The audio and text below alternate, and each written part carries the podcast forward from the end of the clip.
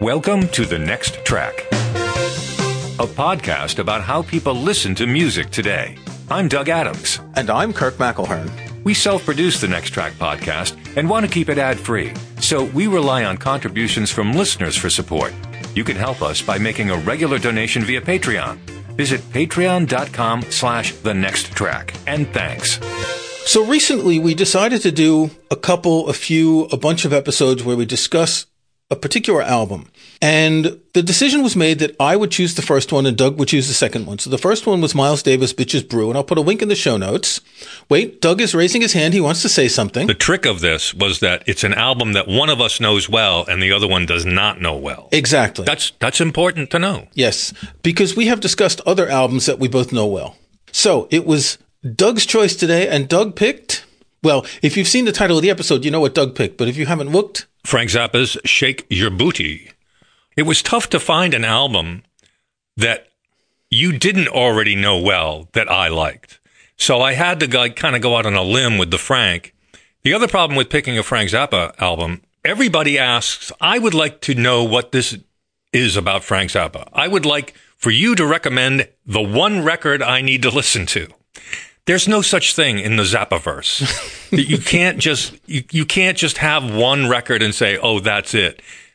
What I usually tell people is if you know anything by Frank at all, go listen to the rest of that record, of that song, Yeah. and then move out from there. But no one can tell you how to go because he is expansive. His the way he writes and the way he performs and the way he records very different from year to year, album to album, even. So, but anyway, the reason I picked "Sheik Yerbouti" is I knew you had some familiarity with it, but also it's Frank's best-selling record. yes, sold more than two million copies. Yeah, I'm, I'm sure it's well streamed as well. So it's kind of amazing that we got to episode 273 without doing a Frank Zappa episode. And I've been asking you for years because I know you're a Zappa Zappa head. What do they call Zappaphile. Zappaphile? And you never wanted to. And so finally we get to talk about Frank Zappa. Well, I'll tell you why I don't want to is because I don't know everything there is to know. I'm not a definitive expert on Frank Zappa and the Mothers. I know the records that I like and I followed his history a little bit, but most of the time I when I like a record, I don't try to figure it out too much. I just kind of like to listen to it. As I know we will get into, his lyrics get him into trouble. And after a little while, I just stopped paying attention to the lyrics. I really don't care what the words are. I don't think he cared what the words were. One of the things that he has said, and I've read read in interviews and seen it in his book, is he says people expect the convention of singing in the music that they like to listen to. So if I've got to have words, I might as well just write about whatever I want to write about. I'm not going to waste my time writing love songs or anything like that. That's other people are taking care of that. I want to write about the things that I know and I think and I feel. And so you get sometimes interesting lyrics, m- most of the time juvenile lyrics, and a lot of the times offensive lyrics. But it doesn't, the lyrics aren't there to make the music better. Right. So you said that you picked a record that I might know a little bit, and it's true. It's the only Frank Zappa album that I ever bought, and I bought it after it came out because a couple of songs were getting a lot of airplay. "Dancin' Fool" was all over the radio, and the other one I think is I'm looking at the list here. "Baby Snakes" also got a lot of airplay. So I remember that, and I remember buying the record, and I remember being perplexed. yeah, yeah.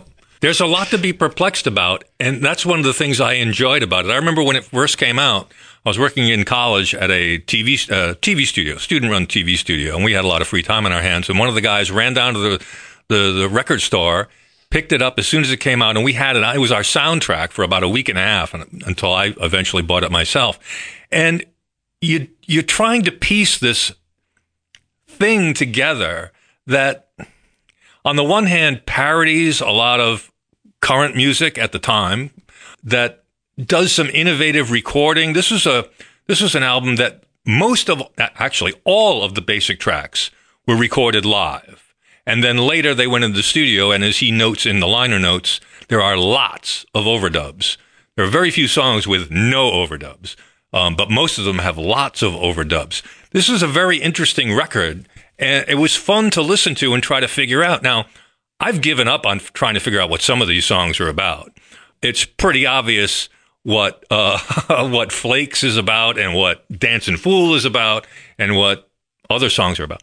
Jewish Princess, pretty obvious what that's about. I don't even know if we should even talk about that song. It's so it's so dis- distasteful. Well, that's actually interesting. So I, I grew up in Queens, New York, and the idea of the open quote Jewish American princess was relatively common.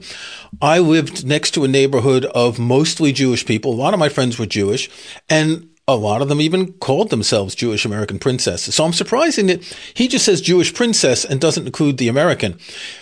You couldn't release a song like that today with what he says with some of the lyrics. And and let's just get to the lyrics right away because as I because when you said that we were going to do this, you said make sure you pay attention to the lyrics. And and it was painful. It was embarrassing.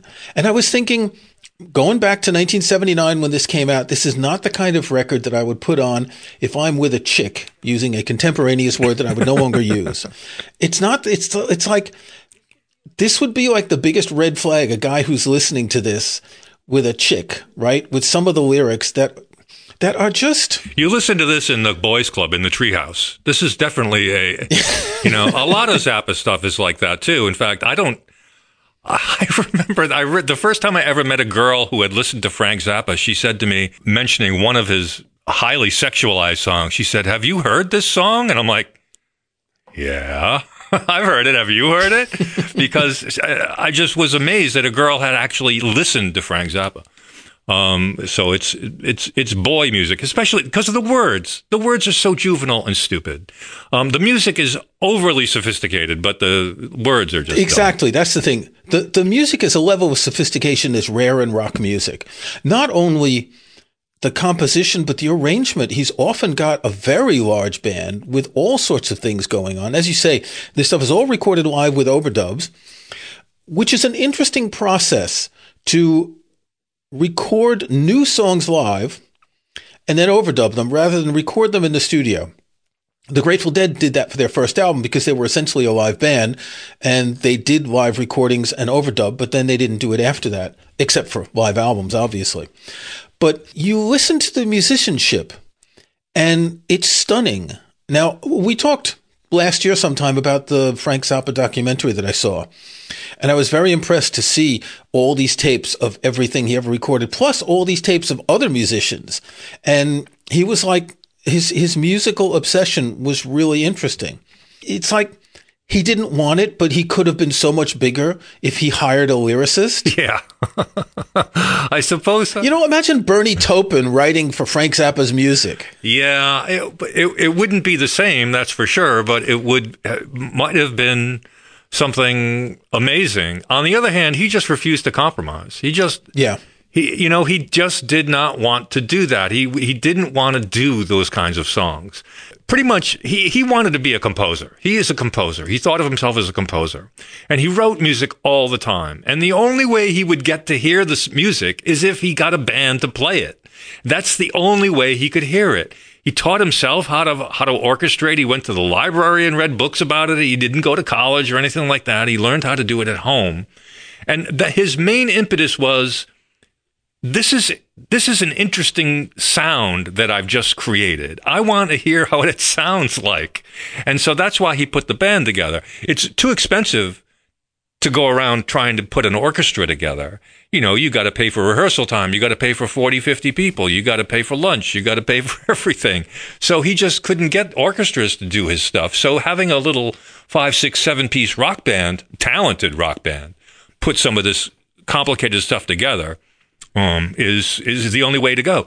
Also, I want to mention too that the recording studio becomes an instrument in a, in a, in a recording like this because he takes things. There are two songs on the on the record where he takes two disparate performances and lays them on top of each other. Um, there's an instrumental song called Rubber Shirt, which is essentially a bass solo on top of uh, some drumming. They are from different years, different locations. They never played the, the, the two musicians did not play together on that song and it's a fascinating um, way of putting music together. There's also many times, this is the first time he did it, um, where he took a guitar solo from a completely different song and a completely different performance and put it on top of something else. And it's magnificent. It's that last piece of music on, on the record called Yo Mama, which is uh, an 11 minute uh, guitar solo, essentially. 12 and a half minutes. 12 and a half minutes. It's a big Yeah. one. It's a big one. And it's not even part of that song. It's from some other song, but it fits so well. It's an Yeah. amazing thing. And so things like that make the record exceptional. So many bands would would be in the studio and try to make something that sounded spontaneous and things like that. And he was going beyond that by I don't know, I don't know what you call. it. He had a word for it. I think it was called Xenocrates, Zen, Xenochronic. Z- z- z- Xenocracy? Xenocracy, that's the word, where he would take these disparate performances and put them together and create the one thing. And it, it's, it really is a terrific sound.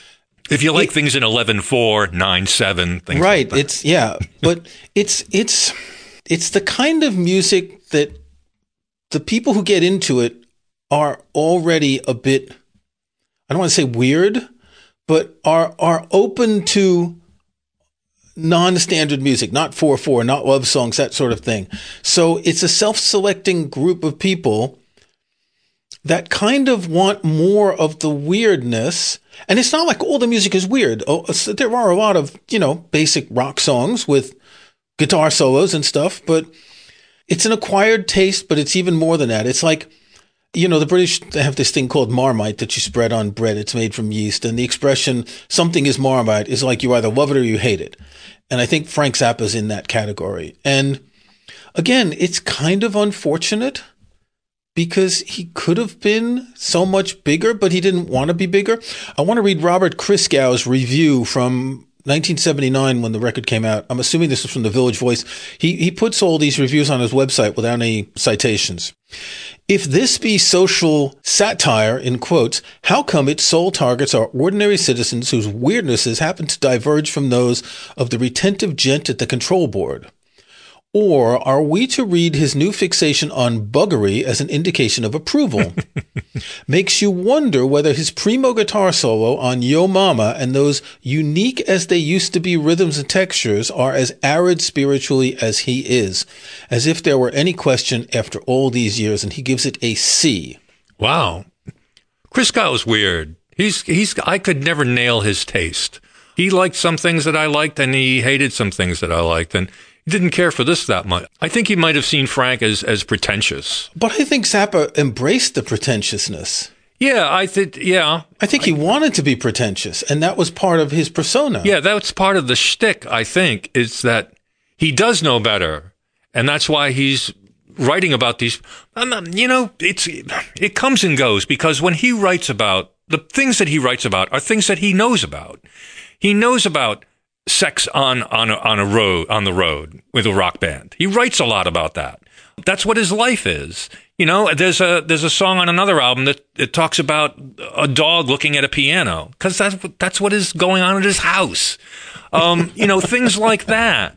Um, he writes about furniture because he's staring there looking at a piece of furniture. It's, it's, it's not, it's not difficult to understand why he writes about what he does. And I, the, the fact that people make a big deal out of it when it's so obviously awful. Some of, I mean, the, some of the words sound like they were just sketched out before, before they started recording. They're really bad. On the other hand, some are brilliant. I, I think City of Tiny Lights, which I believe is a song about condemning Los Angeles, I believe. I think that's a brilliant song. It, the, the melody is great. Adrian Belew sings lead on it. It's an incredibly cool song that could have been a big, I don't know, college radio hit or something, but I don't ever remember playing it on the radio before. But it's a really great song. And this was done just before Belew went and joined King Crimson right? He had Belew was in this band, and then I think he might have toured with Talking Heads, and then he joined King Crimson. He toured with Talking Heads, what, 80, 81 on that big tour. And then he joined King Crimson for a few years. And now he's living off that reputation as having been in King Crimson, doing these summer guitar things for young guitarists who want to hang out with the stars and doing, he's touring like small venues with Jerry Harrison of Talking Heads, playing, I guess, Talking Heads tunes and King Crimson tunes. And He's he's a weird guitarist. He was really good, and then he just kind of lost his way. He could have been a good guitarist with a good band or something, but I, I think for everything I've read about uh, King Crimson suggests he was not an easy person to work with. Then again, neither was Robert Fripp.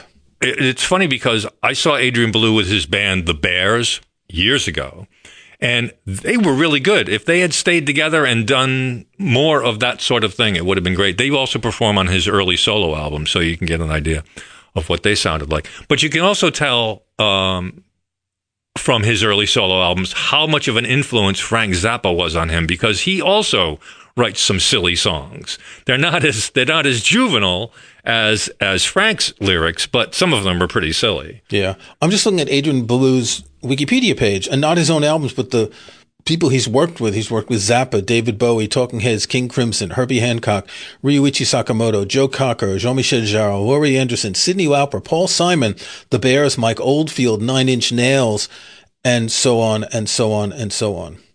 So as a sideman, he's excellent. Yeah, that sound was desirable for a number of years. In fact, I'll bet all of those side jobs happened in the uh, in that chunk of the '80s there.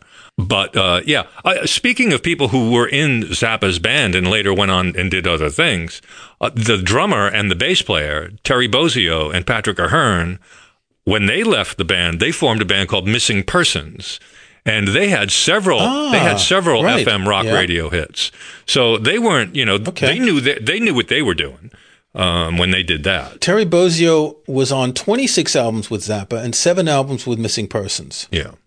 And I'd forgotten about Missing Persons. And Terry Bozzio is is actually a, a well regarded drummer. Yeah. A very well regarded drummer. Well, he too has a whole list of credits as a sideman in other bands. Not as many well known, but I see Duran Duran, I see Robbie Robertson. So he's been around too. And, and I think Zappa worked with a lot of studio musicians, didn't he? Uh, live on tour. People who left his band would do a lot of studio work. George Duke was was part of the band for a while. Um, Steve Vai, the guitar player Steve Vai, yeah, did his own stuff, played with a lot of other people. So yeah, a lot of but he liked to play with aces. It was Zappa University. Yeah, and but he, it was important that he have the cream of the cream because they had to be able to read music for one thing. They and they had to be they had to be able to improvise and they had to be able to take commands from him at the drop of a hat. If he said, "All right, do it reggae," then the band would do it reggae. I mean, that's the sort of the behavior that he wanted. He wanted the the orchestra to be his instrument. Yeah, he was a conductor. Yeah, yeah, exactly. Yeah. yeah. So in that documentary, there was some live footage of him and the band playing. I don't remember when it was from. I don't think there's a lot of live footage of Zappa performing. There really isn't. There isn't a lot. There, there are plenty of live albums since he taped everything. And they've been trickling out since he died in, was it 93, 95? Something like that? Yeah, somewhere um, around that. Didn't you have an next track pick last year for the Halloween 77 Palladium show. Yes, yeah. From which at least one or two songs on this album were taken. Jewish Princess. That's the only one, yeah. No, it was taken on October 30th, but he did a run around Halloween in 77. I remember that. I didn't go see it, but I remember him doing three or four nights around Halloween. Halloween was a big night for him. He would always play somewhere. Uh, Halloween and Mother's Day were the two big days for of him. Of course, because the mothers of invention. Right. He wasn't very popular on Valentine's Day, I assume. Mm, probably not. Well, I don't know what he did on Valentine's Day. The great thing about some of his live albums is that you hear different versions of same songs, which I always thought was great because you know it just shows the diversity of the different bands that he was in. Sometimes, I mean, there were some instrumentals that you had to play. You know, they had to they had to go a certain way, but other songs he just changed them all up and did them differently again, and that's what's fun about having all the live albums that he's put out. Yeah, I'm just looking on Apple Music, and it looks like in the past few years there were about 20 live albums. No, let's see, 10 going back to 2016. There's about 40 live albums on Apple Music, and a bunch of them in the last in recent years. So there's road tapes. There's the "You Can't Do That on Stage Anymore" series. Here's Zappa in New York live 40th anniversary. So that would be the Halloween one, right? Um, no, that one is Zappa in New York. That is the name of the record, and that's just a uh, one of the um, uh, one of the big bands that he had that got recorded. Oh, okay. So it wasn't the Halloween show. It's a five. There's a five disc set here. Ooh. It says it was released on October 29, 1977. So he would have been hanging out in New York and promoting this album in that Palladium show, or maybe premiering the music in that Palladium show. Sure. Um, I kind of like "Shut Up and Play Your Guitar" because there's no lyrics. It kind of came. Yeah, I, I, that's why he put it out. I think it's like let's hear you shut up and play your guitar. Exactly. and that came out uh, just shortly after this record, I think. After and I remember when they all this the Shut Up and Play Your Guitar, Son of Shut Up and Play Your Guitar, and the Return of Shut Up and Play Your Guitar. I believe was the name of the three albums. They're now packaged as one thing, but at the time it was three separate records. And that was also fun to listen to, but not for everybody. Mm. It's not you know, now you see what he means when he says people want to hear words in their songs because some of these songs are very strange and the solos out of context and you don't really understand where they're coming from. But some of the stuff on them is really brilliant and fun to listen to, challenging to yeah. listen to. So it in 1982, all three volumes were released as a, I guess. Well, it's not very long, 106 minutes. So they were, I guess, they were pretty short each one. So released as a two CD set. Another album that was relatively popular, which I didn't own, but I remember it being popular at the time, was Joe's Garage. Yeah. There were three versions of that. I don't remember that being as childish.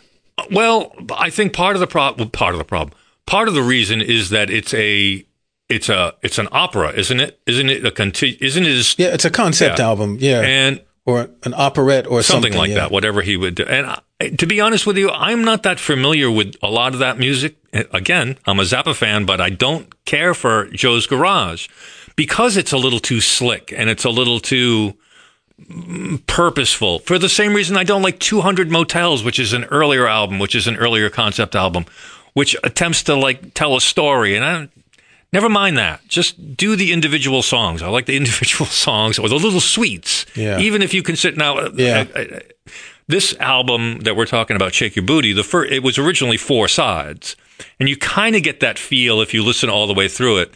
But really, the the side one is is nonstop, and you have to listen to the whole thing, really, because it's a suite. Same thing for the last side. The second and third sides are kind of broken up with different kinds of music, and there's stops and starts. But the first side and the mm. last side are continuous, and you you know you you want to feel like you're there at a live show for those. And they're actually, you can hear the crowd occasionally. You know, at the end, yeah. he introduces yeah. the band and you hear the applause. In the beginning, yeah. you hear in some parts of uh, of some songs when it's quiet, you can hear that they're in a large arena, a large auditorium, wherever they are, because they couldn't they couldn't get the bleed out of the sound. Right, and it's and it sounds kind of cool though. The it conceptually, I think it makes the album bigger because it's it's it's sort of like bookended by these live performances and then there's all this kind of crazy stuff in between. But you don't i don't think you get that sense of it on when you listen to it continuously. Like i have the cd it's one cd um, it's not it's not two. Yeah, it's it's 71 minutes and 40 seconds, so it just fits on a CD. Whereas on the LP, they were actually short sides. Side four is about what 17 minutes. But it sounds good. That's the and great so, thing yeah. about having short you know, having short LP sides is because you can get a little more fidelity out of those grooves. So I think that had a reason to do with it. Yes, that's true. Yeah. That's true. Well, I guess we're going to agree that the lyrics are stupid and the music is cool, and I won't find myself listening to this often. But if, if there could be an AI filter to like get rid of the lyrics on some of these songs, you know, not just to shut up and play guitar, it, it's kind of a shame. He he was a musical genius, writing rock and jazz and avant-garde, ragtime, bebop, yeah. all sorts. He's got every kind of rhythm plus classical music. Kind of a shame. All right, should we do next tracks? Please. My next track pick has a somewhat tenuous link to this album. As I often do, I pick an album. I'm listening to my personal radio station on Apple Music, and a song comes up. It's, ooh, I haven't heard this album for a while. And then I'll put the album on, listen to it a dozen times. So the latest one is Genesis's 1976 Wind and Wuthering. Yes, Doug is nodding in approval there. This was the album where I discovered Genesis. Now, this was the second album they released in 1976. Trick of the Tail came out in the beginning of the year, and this came out in the last days of December. Peter Gabriel had left the band in 1975 after The Lamb Lies Down on Broadway, and the band was kind of in flux. And they didn't know whether they were going to go on or maybe they should just be an instrumental band because Phil Collins was really into that sort of, you know, music. He was a drummer, right? And then they started writing some songs and recording. There was a time when they put an ad in the music press looking for a lead singer for a Genesis like band. And they had hundreds of people who came, a lot of them wearing like capes and masks like Peter Gabriel did on stage. And they're like, no, we don't want Peter Gabriel. We want something new. And they convinced Phil Collins to try singing one of the songs. And they liked it so much that he stayed as singer. Now, his worry was that well, you can't sing and play the drums the way he does, right? His drums, it's not like when you see Levon Helm in the last waltz, you know, it's just like 4-4 basic drumming. His drumming's very creative. So they found a wonderful drummer, Chester Thompson, who had been in Zappa's band. And Chester Thompson, I don't know how long he played with them, but for quite a few years. Now, these two albums from 1976, this was the period before Steve Hackett left. And then came the album, and then there were three, and that changed, and they kind of moved into the poppier side of Genesis. You can hear it here in some of the songs, particularly your Own Special Way, which is a Mike Rutherford song, which is a total pop. Blood on the Rooftops, which is a beautiful song. Afterglow, which was Tony Banks' song. You can hear the pop coming, but there's also three instrumental tracks. Wot Gorilla, Unquiet Slumbers for Sleepers in That Quiet Earth. And there had been some instrumental tracks on Trick of the Tail that were really popular. If you listen to the Seconds Out live album from 1978, you'll see that in the beginning and in the end, they've got these suites of uh, instrumental stuff. One of them is Dance on a Volcano, which I think closes. So this was really like the, the core time of the Phil Collins Genesis. And it showed that he was an extraordinary vocalist. Uh, I saw them live in 78 and the one concert where Peter Gabriel came on for an encore at Madison Square Garden in July 1978. And that was a wonderful show. I really have a, a special place in my heart for the Seconds Out live album and for these two albums, Trick of the Tail and this one, Wind and Wuthering. Doug, what have you got? You know, we've been doing this podcast for so long. I hope nobody faults me for picking an album that I may have picked before, but I honestly haven't listened to this in a long time. I was reminded of the J. Geils Band live Full House when somebody I follow on social media tweeted a, a recent record shop haul, and that was one of the records, and that was the one they were happiest that they got. And I don't blame them. When this J. Geils band album came out in the early 70s, I don't think there was a person I knew that didn't like it. The geeks liked it, the motorheads liked it, the dweebs liked it, the, the band guys liked it. Everybody liked this record. And it's a funny thing too because uh, it's it's only about a half an hour long, and it's the J. Geils band recorded at the Cinderella Ballroom in Detroit. Now you might say to yourself, but they're a Boston band. Why wouldn't they record themselves at a Boston venue? But they had a huge following in Detroit, and the audience was primed this night, or however many performances it took. They do a bunch of their songs from their studio albums. They do a, a great version of "Serves You Right to Suffer" by John Lee Hooker opens with first I look at the purse. I mean, it just it's it's nonstop great R and B from the J. Geils band. And thinking about this album also made me realize that I didn't buy any of the early J. Geils band studio albums, but I did buy this record because I never thought their studio stuff sounded as good as the live. So I spent my money elsewhere because that's how you manage your music budget. The Jay Geils Band, live, full house, is my next track. This was episode number 273 of The Next Track. Thank you for listening. You can start or join a conversation in the comments section of this episode's show page at our website. You'll also find links to some of the things we talked about in the show notes for this episode. Just visit thenexttrack.com. And we hope you'll support The Next Track by making a regular donation via Patreon. We are ad free and self sustaining, so we really depend on the listener support of our Patreon patrons. It keeps us going. Visit patreon.com slash the next track. I'm Doug Adams, and for Kirk McElhearn, thank you again. We'll talk to you next time.